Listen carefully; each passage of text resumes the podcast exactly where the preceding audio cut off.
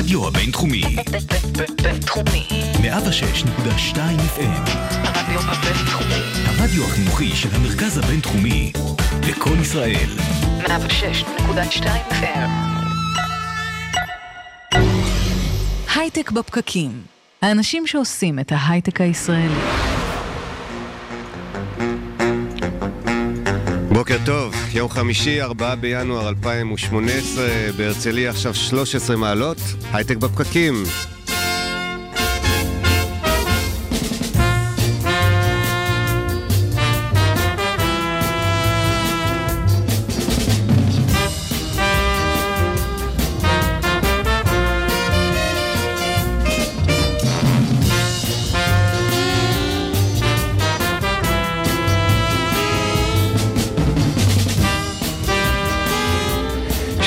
שלום לכם חברות וחברים, אנחנו בתוכנית הראשונה שלנו לשנת 2018, עוד מעט סוף שבוע.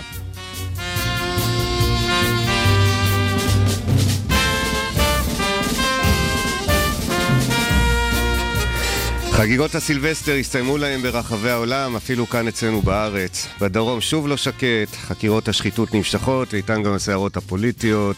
הפועל תל אביב ניצחה השבוע בדרבי התל אביבי, אבל האוהדים שלה הפסידו את המשחק הזה בגלל התנהגות בלתי ספורטיבית בעליל.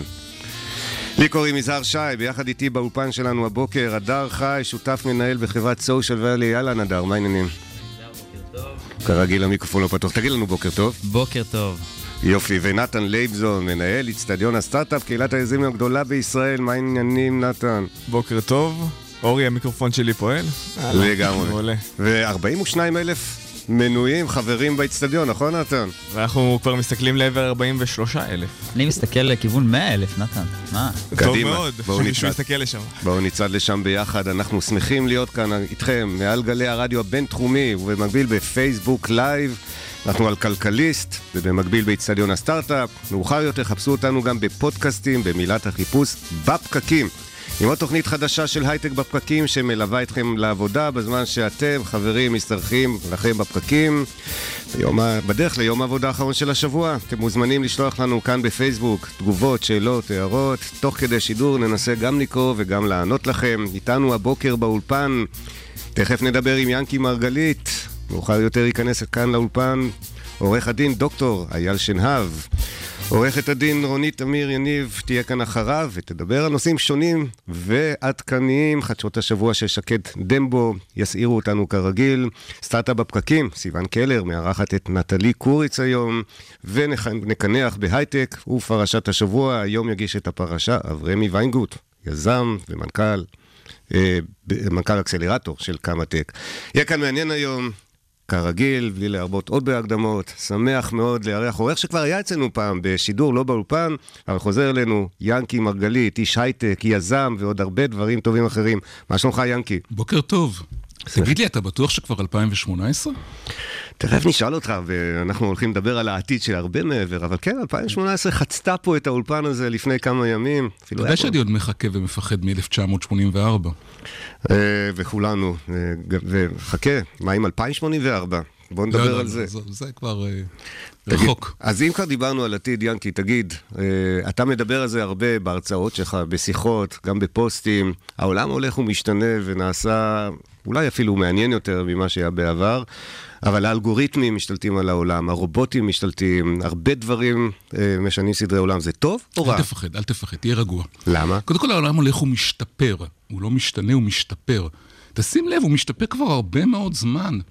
אבל למה? זה, אתה חושב שזה טוב לנו, השיפור הזה? אתה יודע, אנשים צמודים לסמארטפונים שלהם. בינתיים מצוין. תשמע, גם צמודים לסמארטפונים זה נראה לי נפלא, אני מעדיף סמארטפון מגרזן. גרזן זה נראה לי נורא להיות צמוד לגרזן שלך כל היום.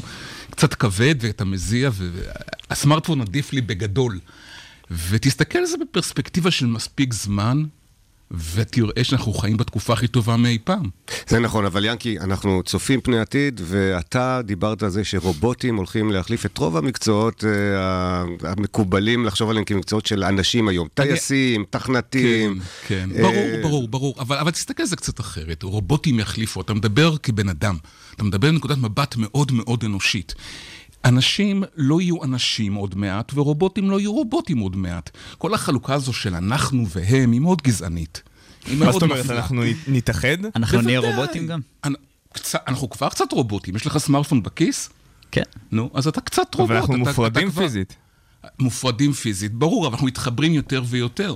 ואנחנו, אה, לדעתי זה לא מלחמה בינם לבינינו, בין הרובוטיקה וה, והבינה המלאכותית והמחשבים לבין האנשים. יצרנו משהו, יצרנו משהו מדהים לדעתי. אני מאוד אוהב את מה שיצרנו, הכי טוב מאי פעם, ואנחנו יוצרים גם מין אנושי חדש, שאני אני אוהב לקרוא לו הומו ספיאנס 2.0. שנייה, אז הכל נשמע רומנטי, אבל בסוף אני צריך להביא פרנסה הביתה. אז אני כבר התפרנסתי, הילדים שלי צריכים אה, לרכוש לעצמם מקצוע, ומה, הם יתחרו עם רובוט כזה, מכשיר שעשוי ממתכת? הם לא ובר- יתחרו, הם, י- הם לא יתחרו, הם ייהנו מהרובוט. אבל זה כבר קרה. פה, אתה מדבר כאילו זה הולך לקרות בעתיד. תסתכל על זה טוב מאוד, אנחנו כבר היום, עד גיל 25, משחררים את הילדים מהעבודה. בגיל 50 ומשהו אנחנו שוב משחררים את עצמנו, את הילדים של 50 ומשהו מהעבודה. באמצע יש ראש השנה ויום כיפור ופסח וחגים וימי מחלה וימי חופשה וטיולים ודברים מהסוג הזה. יום העבודה הוא לא 18 שעות ביום, הוא פחות מזה. אנחנו עובדים פחות ופחות ופחות ופחות. ופחות אנשים עובדים. צא עכשיו החוצה לרחוב, אחד משלושה אנשים בגיל העבודה לא עובד. ואחד משלושה אנשים מאזין לנו כאן, אז זה בסדר. וזה יעשה ש- טוב לאושר שלנו? אני מקווה שכן. כי- אושר עם א' או עם עין? לאושר. עם באלף, א', באלף, כמובן. תראה, אין אושר אחר חוץ מאלף. אני, אה, הוא הכי חשוב כמובן, אבל, אה, אבל תסתכל, תסתכל על ה- מאיפה אתה בא. אתה, אתה מדבר על העתיד ואתה מדבר בפחד, אבל, אבל לך טיפה אחורה. אתה רוצה לחזור לאנשהו? מי פה עכשיו ירים את היד, רוצה לחזור 50 שנה אחורה בזמן? האמת שאני מכיר אנשים כאלה. אבל ש- כמה, מת- כמה רוצים מת- לחזור? מתרפקים אני, אני. אזכיר לך כמה אירועים מלפני 50 שנה, מי שרוצה לחזור שירים את. לא, לאו דווקא אחורה, אבל השאלה איזה עתיד אנחנו בונים לעצמנו, אם זה עתיד שאנחנו כבני אדם אולי כבר לא רלוונטיים, האם זה באמת זה עתיד שאנחנו רוצים להיות בו? הבני אדם של היום, כמו שהם היום, הם כבר לא רלוונטיים. הם כבר לא רלוונטיים. אנחנו... אה, תראה, מה זה אנחנו בונים? יש לנו ברירה? יש פה תהליך. ת- השאלה תמיד זה הפרספקטיבה של הזמן. כשאתה מתחיל להסתכל על, ה, על האבא והאימא הקדומים שלך, כן? ואתה זוכר אותם, ואתה זוכר את החיידקים האלה בביצה, ואתה אומר, לא רוצה להיות חיידק בביצה, עדיף לי היה להיות דג, או סנאי, או קוף, או להגיע להיום. אז אתה, נבנה פה משהו, כמה זה אנחנו בונים את זה, האם זה בידיים שלנו, האם זה אשליה שזה בידיים שלנו, אני לא יודע. אבל יש קדמה, ויש התקדמות, ויש אבולוציה, ויש תהליך, ובינתיים זה נראה נפלא. אז איך העתיד נראה בעיניך? איך, איך הבן אדם העתידי ייראה? הוא, האדם- הוא סייבורג? האדם העתידי הוא אדם חדש, בוא נקרא לו הומו ספיאנס 2.0. והוא, הטכנולוגיה שהוא בנה, צריך להפסיק להסתכל עליה כמו על פטיש. זה לא איזה פטיש שאני מחזיק ביד ואיתו אני דופק. אה, או מנוע שאני מפעיל, או אפילו מחשב שאני מקיש בו מהצד. אלא... צריך להסתכל על זה כמשהו שמשתלב בנו. הטלפון הסלולרי הזה, שאני עכשיו שם אותו בכיס, הוא לאט לאט יתרומם למעלה וייכנס עם אינטרפס ישיר למוח, ו- ואיברים שונים אה, ישודרגו, ויותר מזה, הבינה המלאכותית שנמצאת שם בחוץ תהיה זמינה לי, כשאני אחשוב מחשבה, הבינה המלאכותית תיתן לי תשובות. אז איך יראה יום הלא עבודה של בעוד איקס שנים ל- בעיניך? אני משאיר את זה לדור שלך. אני ברצינות משאיר את זה לדור שלך. אני חושב שהדור הצעיר היום כבר מבין את זה, הוא כבר חש שהעתיד הוא לא בעולם העבודה הישן. עולם העבודה הישן נעלם. מחשבים, רובוטים, בינה מלאכותית, כל הדברים האלה, אין דבר שהם לא יעשו יותר טוב מאנשים. אין דבר כזה. אין מקצוע שהם לא יחליפו, רופאים וטייסים אבל היום מקצוע זה גם ונהגים. מעמדות, זה גם משמעות, זה גם הרבה דברים אחרים ולכן שאנשים הגיע צריכים. הזמן, והדור שלך יעשה את זה, והוא כבר עושה את זה, להפריד בין עבודה, פרנסה ומשמעות. ערבבנו אותם. אני רופא, אני טייס, אני ווטאבר. ברגע שנפריד את הדברים האלה, אגב, נגלה שהפרנסה זה החלק הכי קל. כי היקום, בסופו של דבר, מפוצץ במשאבים. השמש זורקת בשעה אחת על כדור הארץ את כמות האנרגיה, שאם הייתי- יודע איך לנצל את זה, בשעה אחת על כדור הארץ השמש זורקת את כל מה שהאנושות צריכה אנרגטית שנה שלמה. לא חסר כלום, לא חסר כלום.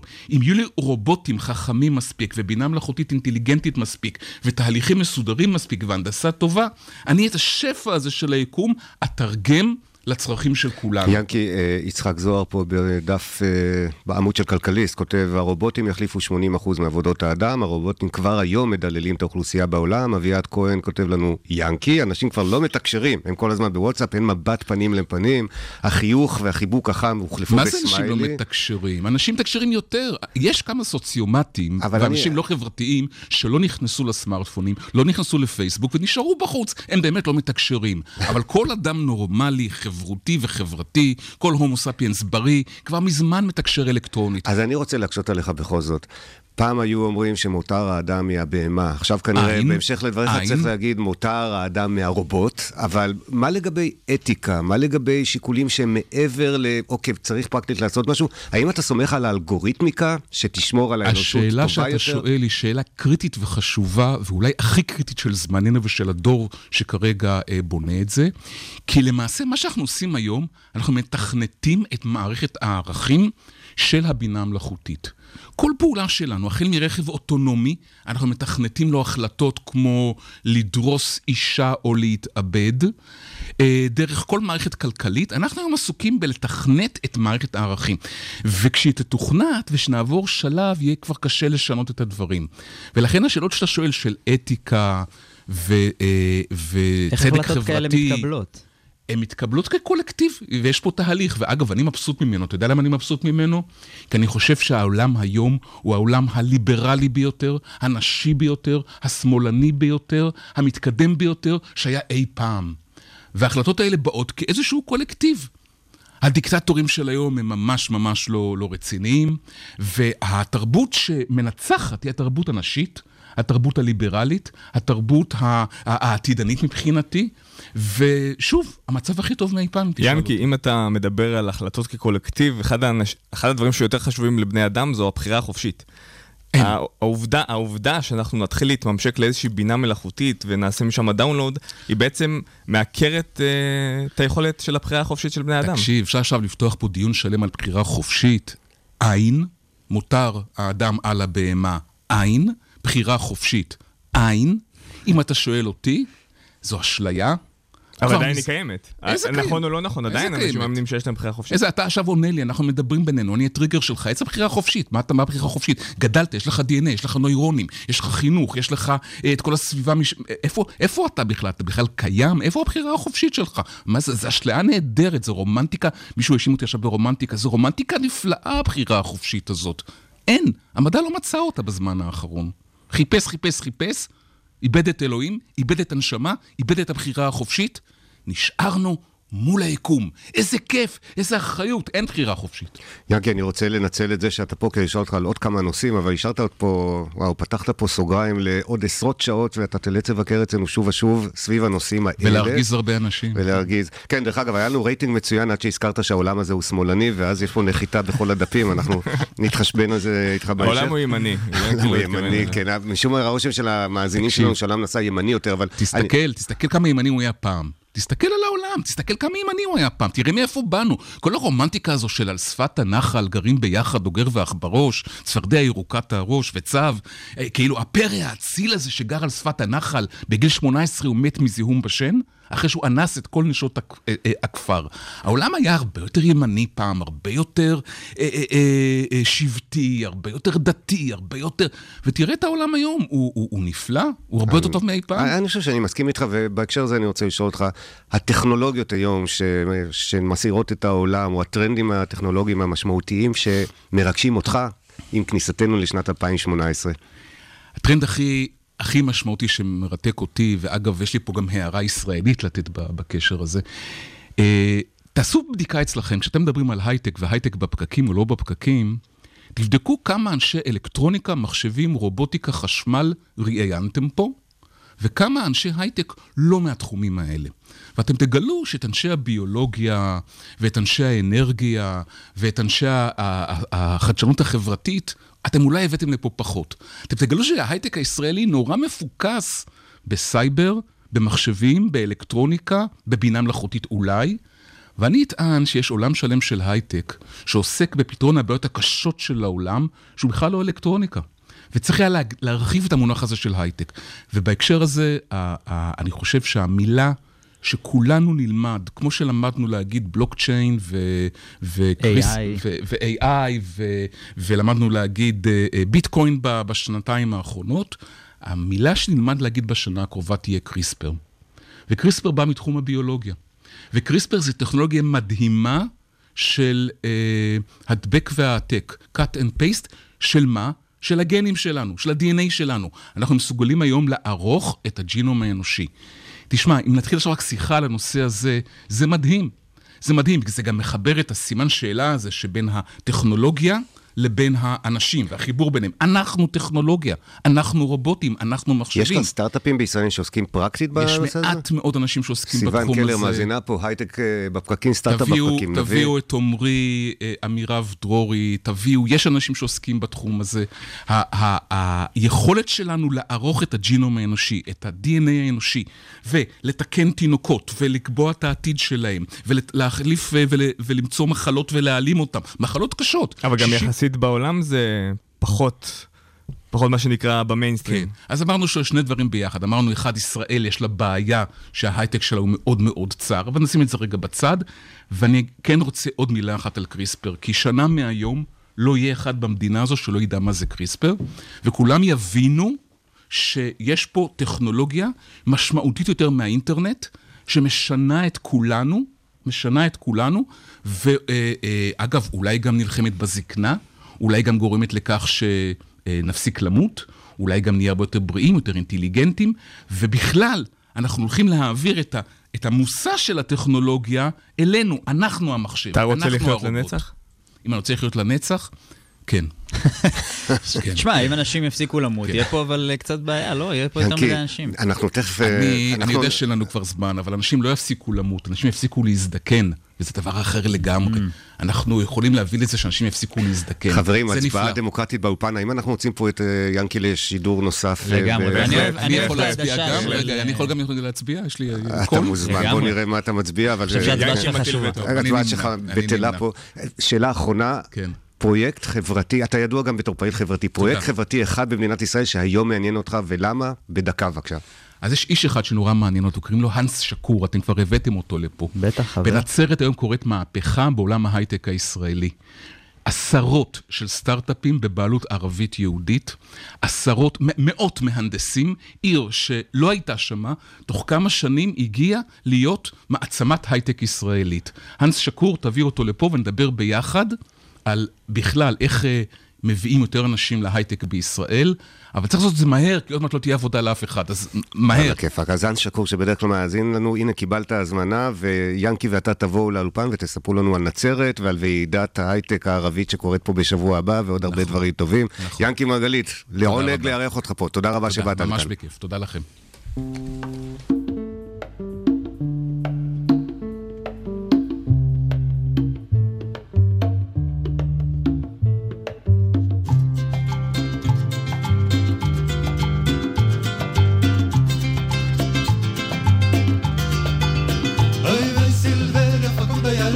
שיגות עוזרת ואין לי עזרה. לא מכבסת, היא לא מגהצת, כלים לא רוחצת, היום ונורא. מתי יבליג אותה סיבר לאופק, מתי כבר פקודו ימצא נערה.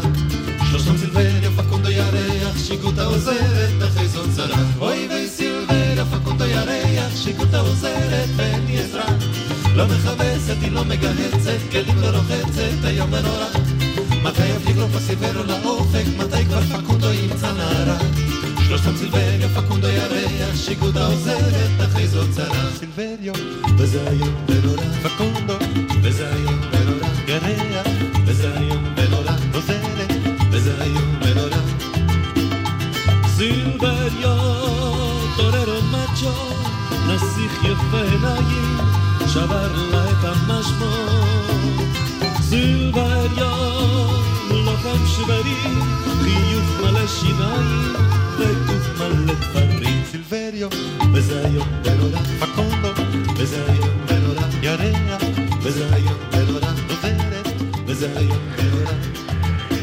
איום ונורא.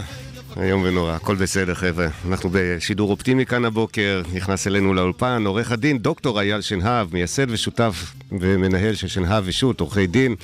בוקר טוב אייל, מה שלומך? בוקר טוב לכולם, תודה. אתה אה, סיפרת לי, ואני איבדתי תמיהה מסוימת, על אה, ניסיון להעתיק את אה, ההצלחה של אומת הסטארט-אפ באומה אחרת. בוא תספר לנו בכלל איך הגעת לעניין הזה, איך, איך קורה שאומות אחרות פונות אלינו, אליך, בשביל לנסות לשפר מה שקורה כאן. כן, זה באמת סיפור די מוזר, אולי מפתיע. לפני כחודש וחצי, במהלך נובמבר, נסעתי למקום שנקרא בלרוסיה, מינסק, מזרח אירופה, מקום שלא כל כך הכרתי אותו לפני זה, ובלרוסיה רוצה להפוך ל start-up nation, והם חשבו איך אנחנו נהפוך ל start-up nation, וחשבו שיהיה טוב שיבוא מישהו מישראל. איך הגעתי לשם? האמת שהכל קשור בסוף למרכז הבינתחומי הרצליה. אה, שכחנו לציין שאנחנו משדרים מהמרכז הבינתחומי בהרצליה, אנחנו ברדיו הבינתחומי. ואתה מרצה בבינתחומי, נכון? ואני אחד- מרצה בבינתחומי, היה לי גם זכות אה, להיות אחד המרצים הראשונים בבינתחומי עוד בשנת 1996. אתה נראה צעיר, הקהל שרואה אותך יעיד על כך, הכל כן. בסדר. רגע, אייל, אבל באמת, חוץ מהרומנטיקה הזאת של בלרוס, שהם רוצים להפוך ל startup nation, זה אפשרי? רק, רק אני אשלים את המהלך, אז אחת התלמידות פה במרכז הבינתחומי הייתה מבלרוסיה, והיא הזמינה אותי להרצות שם. הם עשו אירוע של 900 משתתפים, 900 איש השתתפו באירוע של איך להפוך, איך להפוך ל startup nation. אם זה אפשרי או לא אפשרי, זו שאלה גדולה, אנחנו תכף אה, אפשר להעמיק על זה הרבה, אבל הקונספט הכללי, הם די דומים לנו ב- בתנאים, תנאי הפתיחה הבסיסיים, תשעה וחצי מיליון אנשים. מאוד מאוד חזקים ב-information technology, תכנות, יש להם אה, אלפי אנשים שעושים outsourcing לחברות הכי גדולות בעולם. יש להם את צה"ל? אה, זו שאלה טובה. אין להם צבא שמייצר יחידות טכנולוגיות. אבל אין להם סטארט-אפים, אין להם סטארט-אפים. זאת אומרת, אנחנו באמת אה, התברכנו ו... ורק לפני שאתה הולך לשם, אתה פשוט אמרת לי אנקדוטה מעניינת, מה לנו ולבלרוס, כלומר מדינת ישראל, מה הקשר בכלל? מה סיפרת. להם? חוץ מאייל שנהב, כן. יש גם קשר יותר היסטורי, קשר נכון? היסטורי מטורף, שחקרתי את זה, למדתי את זה לפני הנסיעה. מתברר ששלושה ראשי ממשלה ישראלים נולדו בבלרוסיה, אני לא יודע אם אתם יכולים לנחש מי. רגע, אה, ניחוש פה באולפן, יש אה, פה אנשים מישהו- אינטליגנטים, אינטלקטואלים ומביני לוי עניין. אשכול אולי? לוי אשכול נולד ליד, אה, אבל לא. אה, השלושה זה מנחם בגין, שמעון פרס ויצחק שמיר. אה, שלושתם ילידי- שלושתם נולדו בטריטוריה. שהיום היא נמצאת בבלרוסיה. אז מוצאנו בכלל זה עבר שם בין. פולין לרוסיה לבלרוסיה, היו שם הרבה תהפוכות פוליטיות. אבל כשאני התחלתי את ההרצאה שלי שם בק- באירוע, סיפרתי על זה ששלושה ראשי ממשלה נולדו שם, זה עשה וואו, שניים מהם זכו בפרס נובל לשלום, אגב, גם מנחם בגין, גם שמעון פרס. עוד דבר שהוא סתם אנקדוטלי, אבל הוא מאוד מעניין, אתם ודאי יודעים שבכ"ט בנובמבר, לפני 70 שנה, האו"ם החליט להקים מדינת ישראל. בלרוסיה הייתה חברה באו"ם, הצביעה בעד הקמת המדינה, אז גם אה, באספקט הזה יש פה איזה שילוב. האספקט האחרון שלמדתי זה שיש 130 אלף אנשים מבלרוסיה שעלו לישראל בשנות ה-90, והם חיים פה היום איתנו. כך שבהחלט יש פה הרבה ממשקים היסטוריים. אז בלרוס רוצה להיות כמו עכשיו, ישראל? בלרוס רוצה להיות startup nation, הם מסתכלים עלינו בהערצה. אנחנו, כולנו, אזרחי המדינה, הרבה פעמים חושבים על הדברים הלא טובים במדינה, אבל קרה פה דבר מדהים ב-25 שנה האחרונות, הפכנו למובילים בתחום ההייטק העולמי, בחדשנות. רואים את זה בכמות האקזיטים, רואים את זה בכמות ההנפקות, רואים את זה בכמות הסטארט-אפים שקמו, וכשהם מסתכלים, אומרים, איך אתם הפכתם ל startup nation? זה בעצם השאלה כי ששאלו אותי. אנחנו חכמים איך אתם- ויהודים. איך הפכתם ל startup nation? מעבר לזה שאנחנו יהודים וחכמים. ואני ניסיתי לנתח את זה, כי באמת, יש פה. באמת שאלה גדולה, איך הפכנו startup nation? וניסיתי ללכת 25 שנה אחורה, אנחנו הלכתי ל-1992, אני חושב שאחד הדברים הגדולים שקרו פה ב-1992, זה שהממשלה עשתה פה תוכנית שקראו לה תוכנית יוזמה, שיזהר עוד זוכ- זוכר אותה, אני מקווה, תוכנית יוזמה ש... עוד אחד שמתלונן על הגיל, אוקיי, טוב, ש- בסדר. תוכנית יוזמה שבעצם המדינה הקימה פה תעשיית הון סיכון, נתנה פה איזשהו מימון או עזרה לתעשיית ההון סיכון, וקמו פה עשר קרנות הון סיכון ראשונות בשנת 92, 93, 94, שהתחילו להשקיע בסטארט-אפים. כי כמו שאתם כולם יודעים, סטארט-אפ זה נחמד והרבה רעיונות טובים והייפ, אבל מישהו צריך לממן את הרעיונות האלה ולתת כסף למיזם הזה. ואנחנו ב-92 הקמנו תוכנית יוזמה, הוקמו קרנות הון סיכון, ומשם בעצם התחילו לגייס קרנות בלי תוכנית יוזמה, קרנות הון סיכון אמיתיות. אני, היה לי את הזכות בשנת 1999 להיות עורך הדין שהקים את סקויה ישראל. פעם ראשונה שקרן סקויה הגדולה העולמית החליטה לפתוח משרדים מחוץ לפאלו אלטו. עד אז הם עבדו רק בפאלו אלטו, לא בניו יורק, לא בלונדון, לא בפריז. והחליטו בתל אייל, אביב. הבלרוסים לא קראו את הספר startup nation? זה נראה לי אם אפשר, אם קוראים את הספר אז מבינים את הכיוון הכללי. למה צריך להביא דוברים מישראל כדי שיגידו, שמעו, אתם צריכים כסף, אתם צריכים טכנולוגיה צבאית ואתם צריכים חוצפה ולהעז לטעות. א', יכול להיות שהם קראו אותו באנגלית, אני מניח שהם קראו אותו, גם תרגמו אותו למדרגה שגם תרגמו אותו לרוסית. אבל, כן. אבל אני חושב שזה, אני חושב שהם באמת עשו עבודה מאוד יסודית, הביאו גם, גם אותי, הביאו גם אנשים מפינלנד, שהיא לא רחוקה משם אגב, אה, גם מארצות הברית, גם מאנגליה, באמת מנסים להבין. אה, הם כולם רוצים, אבל אני חושב שאנחנו המודל הכי קרוב אליהם, כי אנחנו בגודל ובכמות האנשים מאוד אבל מאוד... אנחנו זה מאוד יותר. מגודל, אנחנו זה גם תרבות, אנחנו זה גם אופי, אנחנו הנה, זה גם העלבת צבא. אותנו, אתה מבין? כי הנה, הדר פה זה- מייצג אה, את... אתם אותו גודל כמונו, אז בואו אנחנו נהיה כמוכם, זה לא לא יודע אם זה עובד ככה. לא. אה, באמת, שאלה, עכשיו שאתה מסתכל על זה בפרספקטיבה, זה משהו שניתן לחקות אותו? כלומר, אתה בא, נותן איזשהו אה, מתכון כזה, בואו תהפכו להיות אומה, תקימו והם תוכנית יהיו... יוזמה. כן. ברור שאי אפשר, אין מתכון לאיך להיות startup nation, זה לא תשים, אה, תערבב כמה חומרים ויצא startup nation, אין ספק שקורים פה הרבה דברים. אה, אין ספק שיש פה המון אה, מקריות גם בדברים האלה. שואלים אותי הרבה למשל, מה הרגולציה? איך עושים, מה הרגולציה? איך אתה, אה, מה המדינה צריכה? אז אין, מה שיפה, אין כמעט רגולציה. כשמסתכלים על ההייטק הישראלי, התברכנו. כמה שפחות רגולציה, הדברים מצליחים יותר. תן למדינה, המדינה, מה, מה מדינת ישראל עשתה? אולי נדבר על זה. יש פה שני דברים שהמדינה עשתה גדולים. אחד, רשות החדשנות, מה שפעם היה המדען הראשי, נותן פה הרבה כסף לסטארט-אפים והנביט פה הרבה מאוד פעילות. שתיים, באמת נתנו פטור ממס למשקיעים זרים, שזה דבר מאוד מאוד חשוב היה, אנשים לא כך עוסקים בזה, אבל עצם זה שבאים לפה תושבי חוץ, משקיעים פה הרבה כסף בארץ, משקיעים פה בשנה כחמישה מיליארד דולר. ולא משלמים מיסים, אולי לא אינטואיטיבי, צריכים לשלם מיסים לכאורה, תגידו לא, אבל נתנו להם פטור ממס, וזה הכניס פה המון המון פעילות כלכלית לארץ, המון מקום וגם לגידול עשו כלכלי. פקקים, ואז אפשר בעצם את הייטק בפקקים. אנחנו שמחים על זה, אבל אייל, תגיד, אה, אתה עוזר להם להקים את אומת הסטארט-אפ, זה לא רק אתה, אנחנו מארחים פה משלחות מכל העולם ומראים להם בכל מיני מקומות איך מקימים אומה. אולי זה לא טוב לנו, למה שישכפלו אותנו? אנחנו רוצים להיות מובילים, אנחנו רוצים שהכסף שדיברת עליו יגיע לכאן ולא למקומות אחרים, למה לעזור לעולם לשכפל את ההצלחה שלנו? קודם כל זו דילמה גדולה, אני לא חושב שיש יש כנראה מקום להרבה, וכנראה שאם יצליחו הרבה חברות, הרבה מדינות יצליחו, זה כנראה יהיה טוב לכולם, זה כמו, כמו בהרבה תחומים, כשיש אה, מספר מתחרים, אז השוק גדל לכולם וכולם מרוויחים מזה. כנראה שזה הכיוון.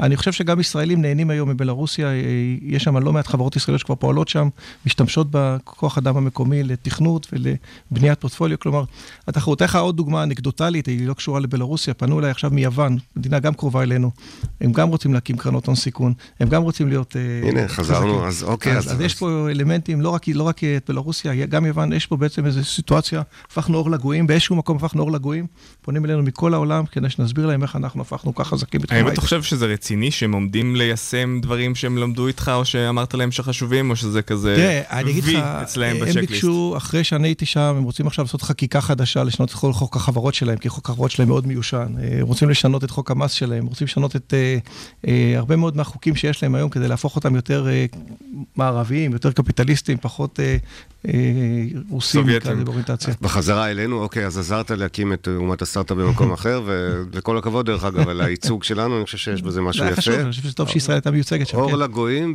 במובנים אחרים. העסקה הכי מעניינת שעבדת עליה בשנה, שנתיים האחרונות, אם יש כזו? או אולי בעשור האחרון? או, בעשור האחרון זה...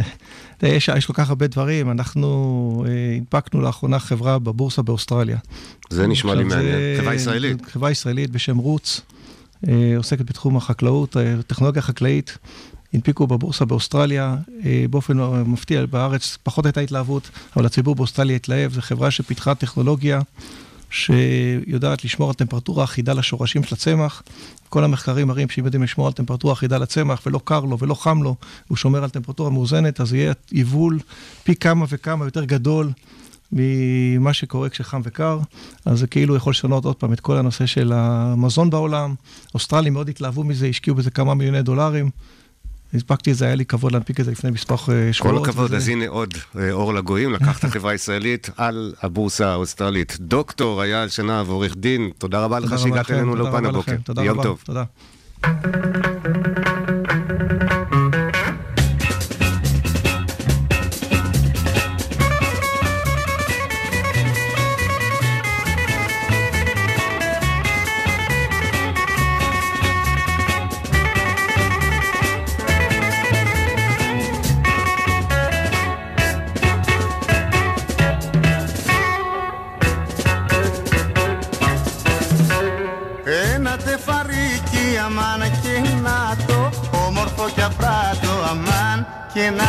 γονάτο.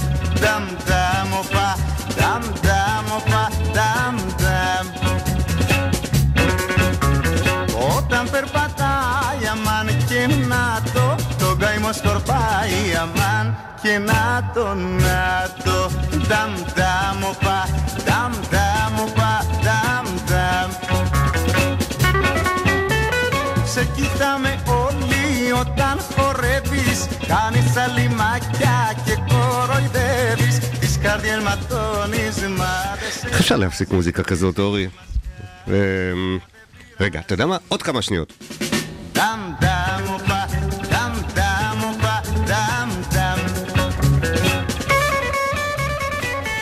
אנחנו כאן בהייטק בפקקים, בוקר טוב גם לכם, גבי טל, רענן לוי, דיוויד סיידון, עמית איגור בק... אה, בקום, בוא נראה, אני רואה פה כל כך הרבה שמות, אילן כרמל, אלי גוזלן, ספי גנות ועוד רבים אחרים, תודה שאתם מצטרפים אלינו הבוקר, בזמן שאתם התחברתם כאן לדף של איצטדיון הסטארט-אפ ולכלכליסט, וגם מאזינים לנו ברדיו, נכנס שקד דמבו, איש החדשות שלנו לאולפן, בוקר טוב שקד. בוקר טוב יזהר. מה חדש השבוע? אמ, אוקיי, באג במעבדים של אינטל חתך את שווי... את שווי אינטל ב-8 מיליארד דולר. אתה רציני? המתחרה AMD באג קפצה- חתך להם את הערך בשמונה... לגמרי, מצאו באג במעבדים החדשים של אינטל, זה מעבדים שמותקנים בכל המחשבים בעשר שנים האחרונות. ולכן בעצם זה באג אבטחה מסוים שנותן להאקרים אה, גישה חיצונית ל- וואו, אז באת לחדשות רעות על שהם לא- הבוקר. זה כן, משפיע כן. גם על המחשבים שלנו פה מתחיל באולפן? ברע, אני מתחיל ברע. התחלת איתנו ברע הבוקר. אוקיי, לגמרי. עוד דברים חדשים? משהו בטוב אבל. משהו בטוב, תן, תביא לנו משהו משמח. וואו, וואו, אין לי דברים בטוב. אוקיי, אה, היה שבוע. כן, יש לי רק דברים רעים. עכשיו אני מסתכל. דבר איתנו. אוקיי, כמה היתרים שיבקשו, גל עובדים זרים בדרך להייטק. אה, אה, אה, וואו, זה לא מעולה. כלומר, יבואו המון עובדים זרים להייטק הישראלי? כן, אז המחסור בעובדים באמת בהייטק הישראלי זה דבר מוכר, נראה לי שדיברנו על זה יותר מפעם אחת. אה, התשובה של אה, רשות ההגירה זה בעצם לתת כל מיני היתרים ללא, ללא מגבלות, הם רוצים להוציא עכשיו אה, טפסים מקוונים כאלה, שיהיה בעצם הרבה יותר קל להוציא היתרים. בשביל להביא עובדים זרים להייטק, כל מיני מומחים כאלה ואחרים. יש אה, מדינות ספציפיות? דיברנו הרי עשרת אלפים אה, מהנדסים שחסרים פה, והרצון של הממשלה להביא מהודו, זה, זה משם? זה במקביל לזה, או אה, שמשהו זה, חדש? זה בדיוק זה, זה בדיוק זה. אז התחלת בחדשות רעות, זה, אני קורא לזה חדשות מעורבבות. זה טוב למעסיקים בדיוק. ורע לסטודנטים ב-IDC שהולכים להשתחרר לשוק החופשי כמוך. בעוד אה, שנה-שנתיים כמוך. כן, המצב לא משהו. ולא תקבל לא עבודה משהו. באמזון. כן, אבל מפה לשם, פעם יש לנו העלאת משכורת. בדיוק. אוקיי, עוד חדשות? עוד חדשות. אז יש לנו, באמת יש את הסיפור של ספוטיפיי שעומדת עכשיו מול תביעה של 1.6 מיליארד דולר. למה? למה עשו להם את זה? למה עשו להם את זה? חברת ה... חב- החברה וויקסון, שהיא חברת אה, מוזיקה, חברת תקליטים, היא דורשת מספוטיפיי פיצוי של 1.6 מיליארד דולר, אה, וזה בעקבות שהם טוענים שספוטיפיי לא, שימ... לא שילמה תמלוגים לאומנים ולא שילמה את המחיר הראוי לחברות האלה. חדשות מאוד רעות, לספוטיפיי לפחות. דרך אגב, גם למשתמשים של ספוטיפיי ואני ביניהם, עכשיו יש לי חשש, אולי אה, לא יהיו מסוגלים... אולי אה, השירות יתייקר. אולי השירות האמת, יתייקר. בעידן של כן. היום, האומנים לא. לא יודע אם הם מתוגמלים כמו שהם אמורים להיות מתוגמלים. אז דווקא כל החברות מה... האלה, אני פשוט זוכר שכשדיברנו על זה בכל סיפור שזם שהם נקנו, שדווקא החברות האלה, ספוטיפיי, אפל מיוזיק, כל אלו, הן דווקא מתגמלות את האומנים יותר מפעם. היה איזו תקופה מסוימת שלפני שספוטיפיי יצאו, אבל שאומנים עדיין כבר לא היו מתוגמלים, שאומנים יצאו בהצהרות שהם בעצם מוציאים את המוזיקה שלהם באופן חופשי. מעניין באמת לשמוע ל- אומנים, אה, מה הם חושבים על זה, והאם הם באמת רוצים בכל ש... רואים אה, בכל לטענת שירותי המוזיקה ת- הזאת תאמין או לא, אני בנפיט. קראתי על זה לא מעט, ואומנים בעצם טוענים שהם לא באמת מתוגמלים כמו שצריך במצבים האלה. אתם מחייכים וזה מפחיד אותי. לא, זה רק החירוש של אורי. כן, אומנים לא מתוגמלים כמו שצריך בכל הזה, וחברות התקליטים גם ככה גוזרות את רוב ה- את רוב המחיר של כן, הדיסק. כי היום אתה יודע, אתה מאזין ביוטיוב, אתה מאזין בזה, אני כן. חושב שהופעות זה כאילו רוב ה... זה מי שלא הולך. להופעות, אה, בדיוק. אומן שלא מופיע הוא אומן שלא מרוויח זה כסף. בעיה, והטכנולוגיה של ספוטיפיי ההאזנה. בחששות של 1.6 מיליארד דולר נכון להבוקר. עוד איזושהי חדשה כזו או אחרת אמ, לסיום? זה חתול עץ. או- יש לי את החדשה על AlgoSec שמקבלת השקעה ראשונה של 36 מיליון דולר, אני לא רוצה להרחיב יותר מדי, זה קצת ארוך. AlgoSec היא חברה מאוד מעניינת, הם לא קיבלו השקעה חברה ישראלית, היום. כן? כן, חברה ישראלית כמובן. כן. הם לא קיבלו השקעה עד היום, מה שקוראים bootstrap, הם חיים על חרבם. הם, ה- הכסף היחיד בעצם שהם, אה, שהם משתמשים בו זה הכסף של המוצר שהם אה, מוכרים. הם חיים על מקלדותיהם. לא? מקלדותיהם. יפה, נכון. עד היום לא קיבלו? נתון ממש ממש מעניין על AlgoSec, שהם אה, כ-41% מצוות הפיתוח שלהם הם בעצם נשים, שזה אה, נראה לי. ברמת הנה, המרשים. סיימת את חדשות הבוקר, גם בחדשה נפלאה על חברה שגייסה כסף, שמח. וגם רוב אה, משמעותי של אה, נשים בפיתוח, איזה כיף. למי שמכם לא יודע, זה היה שקד דמבו בפינה... חדשות השבוע. פשי. מדהים. ומזל טוב ל- ליום ומזל טוב הולדת. לשקד, חדשות השבוע, שקד מלא לו... זה הגיל שעדיין מותר להגיד את המספר. מותר, 25. שקד בן 25, מזל טוב. מפה כן מתחילה. השקיעה. תודה רבה. תודה רבה לך, שקד. תודה יום רבה טוב לך. שיהיה.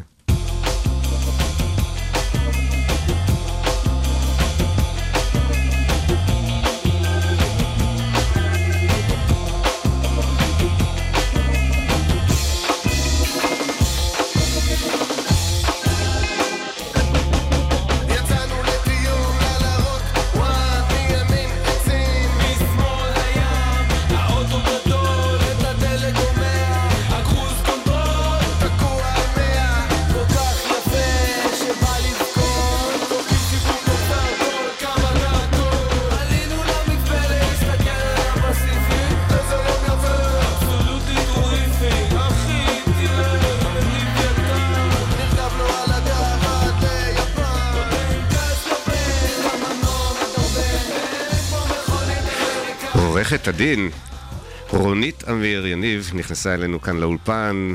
רונית, מותר לקרוא לך רונית או אני צריך להגיד עורכת דין יניב? מה, מה את מציעה?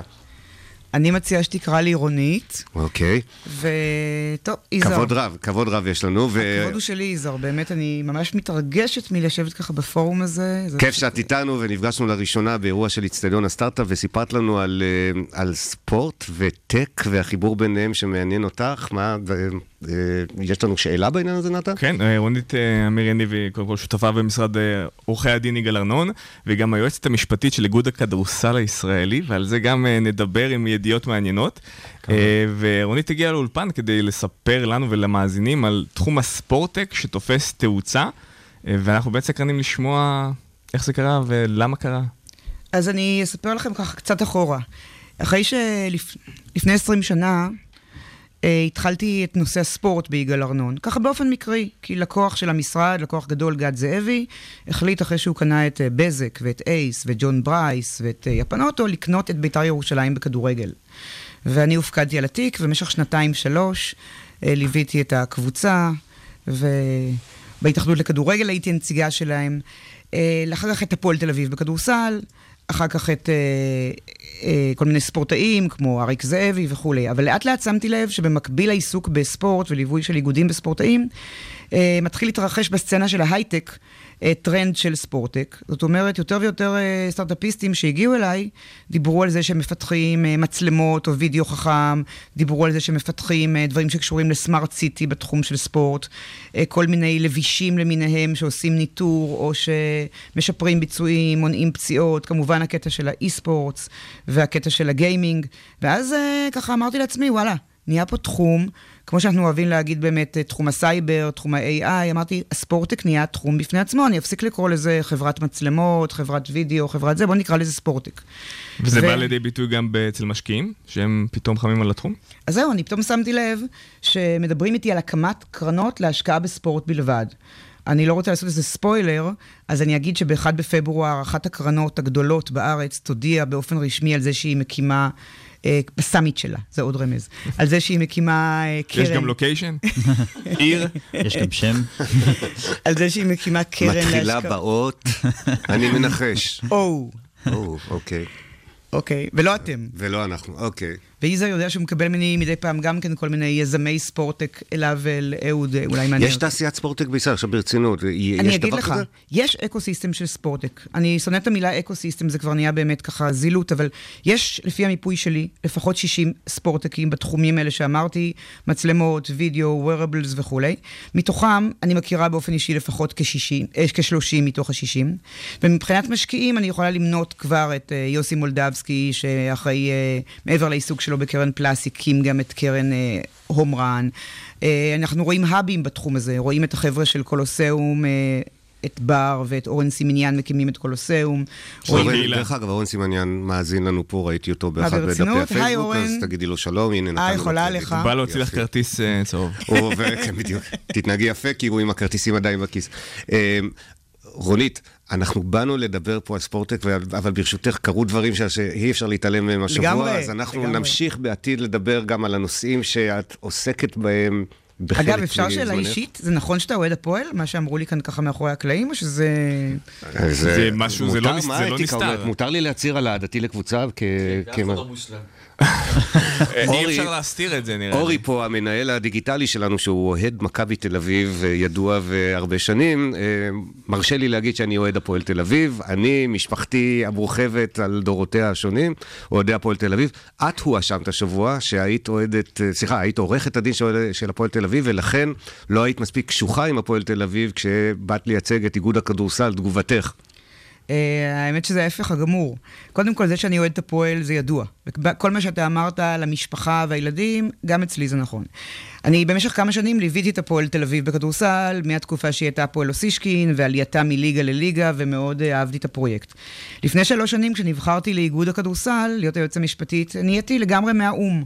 וכל מי שראה אותי ביום אה, ראשון בבית המשפט מגינה או יותר נכון תוקפת בחירוף נפש את הפועל תל אביב על הניסיון שלהם לא להרשות לערוץ 5 להיכנס לשדר את המשחק. הגשת צו העשה שאני הצטרפתי אליו והייתי שם מאוד מאוד אגרסיבית גם בדיון. אה, יודע שבאמת אה, בנושא הזה אין אצלי אה, משוא פנים. אני אוהדת של הפועל, אני יכולה לתקוף את הפועל בנושא השידור ולהגיע אחרי שעתיים לראות המשחק בדרייבין. להתאכזב, ללכת אחרי יומיים גם למשחק בדרבי, אז בואי נדבר על המשחק בדרבי האחרון ששנינו היינו בו, התנהגות מחפירה, מבישה של אוהדי הפועל תל אביב. למה אתם, איגוד הכדורסל, לא נוקטים באמצעי ענישה חמורים ביותר, במקרה הזה נגד אוהדי הפועל, הפועל, אבל יכול להיות בעתיד גם נגד אוהדים אחרים. אתם מקלקלים, אתם זה כל הענף, מקלקל את החינוך של הדור הצעיר, מקלקל את העונג שבספורט, ויש... צורך שמישהו יבוא ויוציא כרטיס אדום, סליחה, דוגמה מעולם הכדורגל. למה אתם לא עושים את זה? אה, אני אענה תשובה מחולקת לשניים. קודם כל אני אזכיר שאני כבר אה, לא התובעת של איגוד הכדורסל. לפני שנה וחצי הפרדנו, כמו בכדורגל, את תפקיד התובע מתפקיד היועץ המשפטי, ואת תפקיד התובע עושה עורך דין טל אור, שהוא ממשרד אחר. אז אני קטונתי מלתת לו עכשיו הנחיות, איך לנהוג, ואת מי להעמיד לדין, ואיזה עונשים לבקש. אבל לפחות בתקופה של השנה וחצי שאנחנו, המשרד שלי ואני, הצגנו את האיגוד גם, גם כתובעים, העמדנו לדין הרבה מאוד פעמים את הפועל תל אביב, העמדנו לדין אוהדים של הפועל ירושלים, העמדנו לדין אוהדים של קבוצות אחרות, ותמיד זה היה בכיוון המחמיר. זאת אומרת, תמיד לא הסתפקנו בהעמדה לדין רק במקרים שבהם זורקים מטבעות ועושים פעולות פיזיות, ש- שוברים כיסאות, שאז ברור שצריך להעמיד לדין. אנחנו קבענו את העניין שגם האלימות מילולית היא קו שאנחנו לא מוכנים לאפשר לחצות אותו. ואני אזכיר לך משהו, יזהר, או אספר לכם, אם אתם לא יודעים, אחד הדברים הראשונים שעשיתי כשנכנסתי לפני שלוש שנים לתפקיד, באיגוד הכדורסל, שיניתי, כמובן באישור ההנהלה, אבל זו יוזמה שלי, את תקנון איגוד הכדורסל באופן שאפשר להטיל אחריות אישית גם על אוהד שמתפרע. לפני כן, אוהד שהיה אומר, אה, שר, או אומר, או מקלל את אה, רגב פנן או מישהו אחר, לא יכול היה לעמוד לדין באיגוד הכדורסל. היינו צריכים להעמיד לדין את הקבוצה על אחריות שילוחית למעשה אוהדים, ואז הקבוצה הייתה טוענת שזה קומץ וכולי. אז היום אפשר להעמיד לדין את ה... והיום, כבר, כן. ש... כבר שלוש שנים, אפשר להעמיד לדין גם אוהד ולהרחיק אותו מהמגרשים, להטיל עליו קנסות, לעשות לו הוצאה לפועל אם הוא לא ישלם וכולי. שינינו את התקנון והדפסנו את זה על גבי הכרטיסים והמנויים של כל קבוצות ליגת העל. אנחנו חייבים לסיים, לסיים פה, אבל אנחנו נמשיך לדבר על זה, ואני רוצה לציין שאני בעד. תמצאו את האוהדים המופרעים שקיללו, שהעליבו, שביזו גם את שם הקבוצה, וגם העליבו בן של אדם שהלך לעולמו, ואותו ואת משפחתו בצורה הכי מכוערת שיכולה להיות. זו בושה גדולה לקבוצה, זו בושה גדולה לספורט הישראלי, והגיע הזמן שיעמוד מישהו על הקווים. תרשה לי ו- ספוילר, ו- או כן. בשידור חי להגיד לראשונה, בשבוע הבא אנחנו מעמידים לראשונה לדין אוהד של הפועל תל אביב באופן אישי. ולקח לנו זמן גם אה, למצוא את שמו, הקבוצה אה, לצערי לא מספיק עזרה לנו, אבל הוא יעמוד לדין, אנחנו נבקש עונש חמור ונראה מה יחליט בית הדין. אורי פה מחייך, לעולם לא תצעדי לבד הפועל תל אביב. רונית אמיר יניב, תודה רבה לך שהיית איתנו הבוקר. ממש תודה שהערכתם אותי, ובאמת הנושא הכי מרתק אה, שיכול להיות, ספורט וספורטק ביחד. תודה ויום טוב.「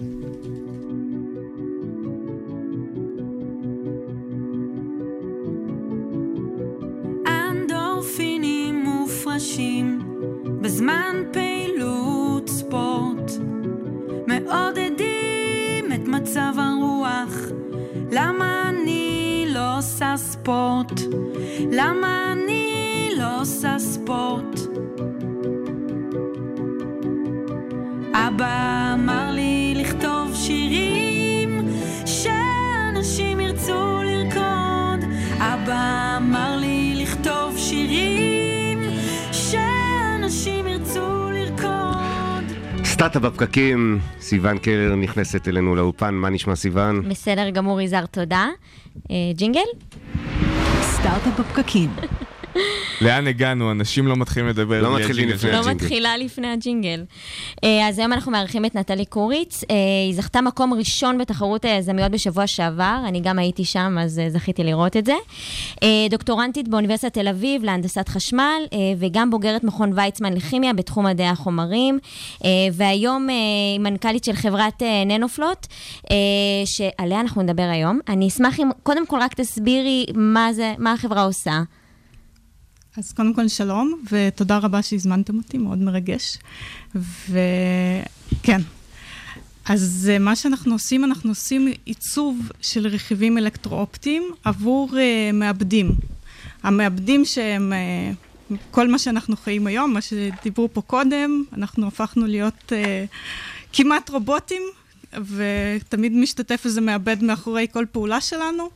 אז uh, המעבדים היום הם uh, מוגבלים, מוגבלים ביכולות הפיזיות שלהם, והדור הבא של המעבדים הולך להיות uh, דור שמבוסס על אור ולא על חשמל. על, כמו שהתקשורת היום מבוססת על אור, כמו שכבר התקשורת בתוך המחשב לפעמים מבוססת על אור, אז גם העיבוד עצמו, החישוב עצמו, הולך להיות מבוסס על אור. ואנחנו מפתחים את הרכיבים, את הטרנזיסטורים, שיאפשרו אה, את הדבר הזה.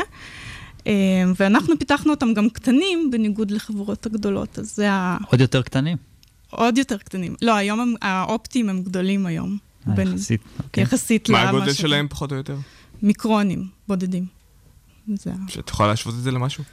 זה שערה, אה, מי- מאית של שערה. ממש קטן. מאית של עוב ממש. השערה. אני אשמח אם אה, ככה תספרי, מה, קודם כל, מה מקור השם, כי אני יודעת שיש לזה איזשהו כן. סיפור מאחורי זה. אה, אז נתחיל בזה קודם כל, ואחר כך אני אגש לשאלה הבאה.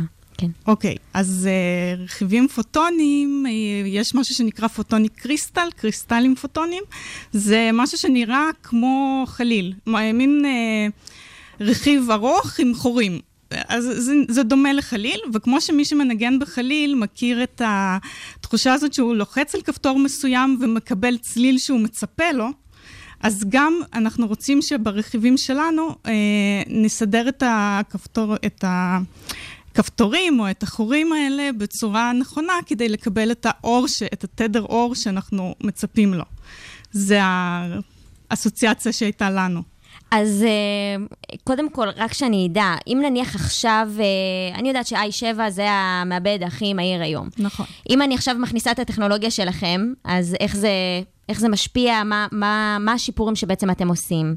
אז כמה דברים. אחד, ברגע שעוברים לאופטיקה, אה, אז אה, אנחנו יכולים להאיץ פי 100 את החישוב. פי 100. פי 100, מהירות וואו. של פי 100, ולחסוך אנרגיה בפי 10. זאת אומרת, אם יש לך היום סמארטפון שאת מטעינה כל יום, אז את מטעינה אותו פעם בשבועיים. ואז זה משפיע גם מבחינת החימום של המכשיר. וגם את לא מבזבזת את האנרגיה על החימום, על, על החימום כי החשמל כן מחמם, האור לא מחמם. אז מתי זה מגיע לסמארטפונים? אה, ברגע ש-IBM יקנו את המוצר שלנו. זה בדיוק מה שרציתי העניין. לשאול, איזו חברה או- מתעניינת. אז לא, אז יש, יש, חברות, יש חברות שמתעניינות. אה, אני צוחקת IBM, זה לא חייב להיות IBM כמובן. אפל, גם טוב. אה, חברות שמתעסקות בפאבים, חברות שמתעסקות בצ'יפים, חברות שמתעסקות בפיתוח של אה, אה, פרוצסורים עתידיים. זה לא, זה, זה לא רק החברות שקיימות היום, זה גם חברות חדשות שאולי יקומו. אגב, יש לכם פטנט על המוצר הזה? כן, כן. כל הכבוד. רק שאני אדע, אם אני מבינה נכון, אז היום כל מה שהעיבוד מתרחש הוא חשמלי. עכשיו, להמיר את זה ל... אצלכם בעצם זה אין יותר חשמלי, הכל מתבצע בצורה אופטית.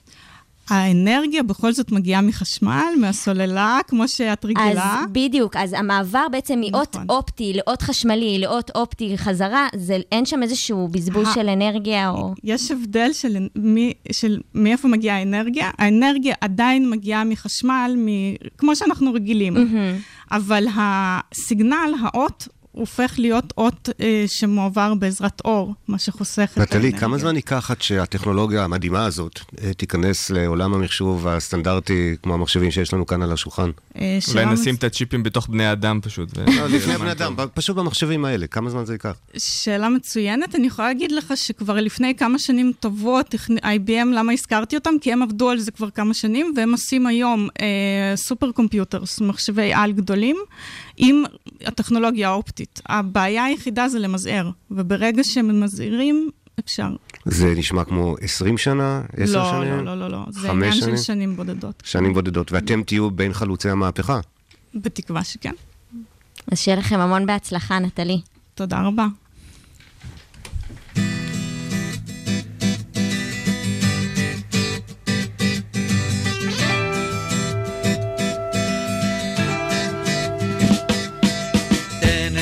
השמיים והשמש החמה, תן לראות אותה מן הנשמה.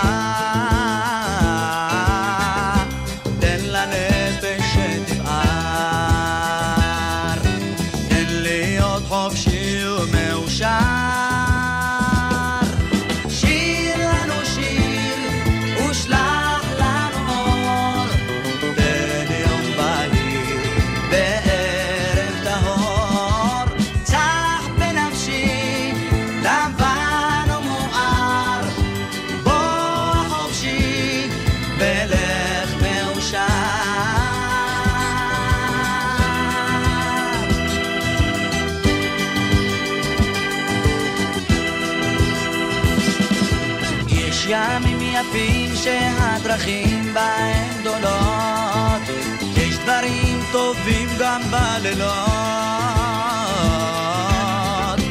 בכל מה שעוד נותר, רק להיות חופשי ומאושר.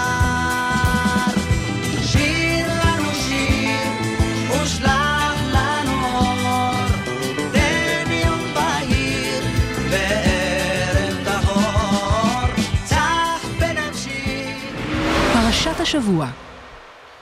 אנחנו בפרשת מקץ, לעונג רב לארח... אה, סליחה? אה, סליחה, פרשת שמות. איך אני עושה דבר כזה? פרשת שמות.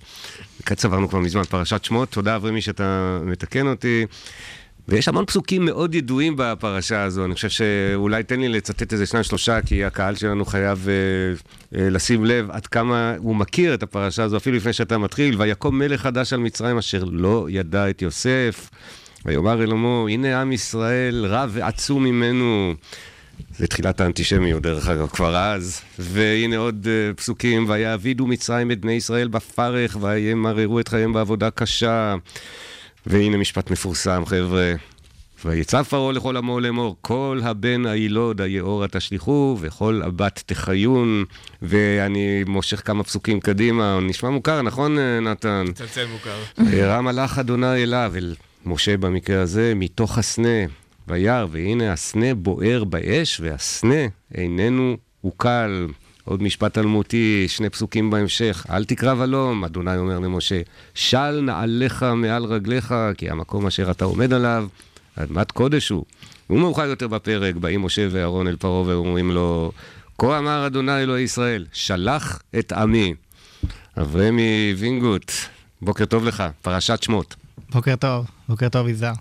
אני די מתפלא שהפרשה הזאת לא היום בעולם, שמדברים נגד התקוממות של אומות ואפרטהייד ודברים כאלה, זה האפרטהייד הראשון שבעצם, אה, לפחות בתורה, הוא, בתנ"ך הוא מוכר. אה, מה שאני רוצה לדבר זה על החלק של ההתקוממות באפרטהייד. לא נדבר על ההתקוממות עצמה, אלא מה שהיה התהליך עם משה רבנו וה... ואנשיו והיהודים. Uh, היהודים uh, סבלו במצרים לא לשון, uh, לא מדבר עכשיו לשון סבל, אלא לשון נסבל. וירא בסבלותם, הכוונה הם סבלו את העניין, כאילו לא אכפת לו, נסבל. לפעמים אדם עובד, זה, זה נסבל. זו הייתה הבעיה הגדולה שלהם. כלומר, עבדו קשה אבל סבלו את זה. סב, כן, בדיוק, okay. זה היה אוקיי. נסבל ולא אכפת להם. ו... ומשה רבינו, אלוקים אומר לו, לך, יאללה, תשחרר אותם, לך לפרעה ותיקח איתך כתמיכה את זקני ישראל, כלומר את המעטפת של ההנהגה. אני רוצה קצת. להבדיל בכל אה, משטר שרואים, תמיד רואים ליד הדיקטטור חבורה של אנשים שמקיפים אותו, שהם בעצם הפושעים הגדולים בגדול, כי הם אלה שנותנים לו את התמיכה הזאת. אז אלוקים אומר למשה רבנו, "ת- תארגן את זקני ישראל. לא, אני לא מדבר עכשיו על הפושעים. כאילו, תיקח את הקבוצה האליטה של עם ישראל, לכו לפרעה ותתקוממו, תצעקו, יאללה, רוצים לצאת החוצה. שלח את עמי. כן, שלח את עמי, די, מספיק, אה, לא רוצים יותר להיות פה במקום הזה. ואז קורים שני דברים, משה מקבל שתי תגובות. התגובה הראשונה זה מאהרון אחיו, אהרון אחיו רואה אותו, ושמח בליבו, אומר, וואו, אני איתך לגמרי. ואז כשהוא מגיע למשה, לזקני ישראל, פה מתחיל בעיות, תן לנו סימנים, תעשה לנו זה מי אמר, מה אמר, מי זה אלוקים, אז הוא עושה להם כל מיני סימנים, וזה, בסוף, בסוף הם משתכנעים, יאללה, הולכים לפרעה. עכשיו, אה, זה, פה קורה משהו מאוד מאוד מדהים ומצער. הולך משה עם הפמליה, אחיו אהרון לידו, ו-70 זקני ישראל, נכבדי האומה, לידו. בואו, אה, ואז מגיע הזקן הראשון, אומר, אני, אני, מה לי ולצרה הזאת, יאללה, הולך הצידה. ואז עוד אחד הולך, עוד אחד הולך, עוד, נשמטו אט-אט, כולם עזבו אותו בפתח, עד, עד פתח הארמון לא נשאר זקן אחד. משה נשאר לבד. זה כמו אה, סטארט-אפיסט שמתחיל, מתחילים שלושה חבר'ה, ואז אחד מתחיל לחרוק, אומר, יאללה, טוב, עזוב, אני, אני מעדיף לחזור לאינטל, להיות שכיר, הכל בסדר. אז מן ואז אחר כך עוד אחד. רעדו לו הרגליים, אני מניח. כן, רעדו הרגליים, וזו תחושת הכי נוראית של אדם שהולך לחולל מהפכות, שהחברים המקוריים עוזבים אותו. אבל בסוף מה שקרה, שכמובן זה הצליח. ואהרון בשכר זה שהוא כן היה איתו לידו, בשביל זה הוא התמנה, כתוב בשכר שראך ושמח בליבו, והשמחה והתמיכה הזאת, הוא קיבל את התפקיד של אה, הכהונה והשלום וכל העניינים האלה. מקסים, והוא היה מנהיג אמיתי, נכון? משה, לא רק יזם, אלא גם מנהיג. כבד פה ולא בדיוק אה, חתיך אה, עולם, אבל היה פשוט מנהיג מהגדולים שקמו לעם ישראל אי פעם, נכון? כן, אה, תראה, הכבד פה זה סוג של האנדרדוגיות הזאת, הוא הגיע כמו, להבדיל כל מיני כאלה שפתאום כוכבים שפתאום רואים אותם, הם מדברים בביישנות, אני זוכר, להבדיל אלף אלפי הבדלות, זוכר שבוש כשהוא נבחר, אמרו שהוא ביישן כזה ולא מדבר, נכון? בוש הבן, ודווקא זה נתן לו אהדה כזאתי. ואלוקים אמר לו, מי שם פה לאדם? ומשה לך?" נחשב לגדול המנהיגים. נכון? זה נכון מה שאנחנו... אני מקווה ש... ממשה עד משה לא קם כמשה. ביהדות, כן. והיום אתה צריך לדעת לעשות פוסטים בפייסבוק, זה קצת שונה. אה? אתה לא צריך כן, להיות כבד. פה, אתה צריך להיות... אה, כבד קל- טוויטר. קל בטוח שמשה היה. מסתדר עם זה. כן, בגלל שאני לא מתכנן להיות מנהיג, אז אין לי פייסבוק. אברהם וינגוט, לעונג גדול שהגעת אלינו לדבר על משה. המנהיג. פתחנו את ספר שמות בסערה. תודה רבה לך ושבת שלום. תודה, יזהר.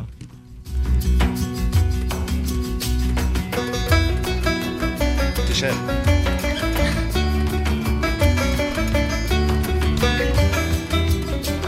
אנחנו מתקרבים כאן, מתקרבים כאן לסיום. אה, בואו נראה דברי סיום, חבר'ה. יש לכם משהו להגיד ל- לאומת ההייטק שמאזינה לנו? סיוון? מתחילים שנה ברגל ימין, איזה כיף אה, לשמוע שאנחנו עוזרים גם למדינות הבאות להיות כמונו. אה, אני דווקא מסתכלת על זה באור חיובי. התחלנו שנה. בסערה גדולה. הדר, אני עוד לא נרגעתי מהשיחה עם ינקי, אני לא יודע אם זה טוב או לא טוב, שלא לא נעבוד. תנשום נשימה ארוכה ותירגע קצת. תכף סוף שבוע. היה מרתק, לא, הוא הבטיח זה היה לחזור. אופטימי, אבל אני חושב... הבטיח לחזור אלינו, זה נכון. נתן, אני מקווה לעצור את הקדמה ושהעתיד של ינקי לא יתממש. והוא יחזור פה להגן על תזות העתיד שלו. תודה רבה לכם, סיון קלר, הדר חי, נתן לייבזון, שהייתם איתי כאן באולפן הבוקר. תודה לאורחים שהיו כאן איתנו, ינקי מרגלית, עורך הדין דוקטור אייל שנהב, עורכת הדין רונית אמיר יניב, נטלי קורץ ואברמי וינגוט. מפיקים את השידור שלנו הבוקר סיון קלר ורועי קליק. מפיק הדיגיטל היה שקד דמבו, המפיק הראשי של התוכנית שלנו כרגיל, הדר חי. עורך אה, מוזיקלי ומנהל הדיגיטל, אורי טולדנו. הביא לשידור דניאל ליסנר, תודה. לכלכליסט על שיתוף הפעולה, תודה למרכז הבינתחומי, אנחנו משדרים פה מהרדיו הבינתחומי. תודה לכם, מאזינים יקרים, שהאזנתם לנו בפקקים בדרך לעבודה, עשו בזהירות, אם טרם הגעתם למשרד, יום טוב ומהנה למי שכבר הגיע. שקד דמבו אומר, תגידו משהו על היום הולדת שלי. מזל טוב לשקד דמבו, מזל טוב, ילד בן 25. ביום חמישי הבא אנחנו נחזור אליכם שוב עם אורחים חדשים ואנשים שעושים כמוכם המאזינים את ההייטק הישראלי. אנחנו הייטק בפקקים, להתראות בשידור הבא.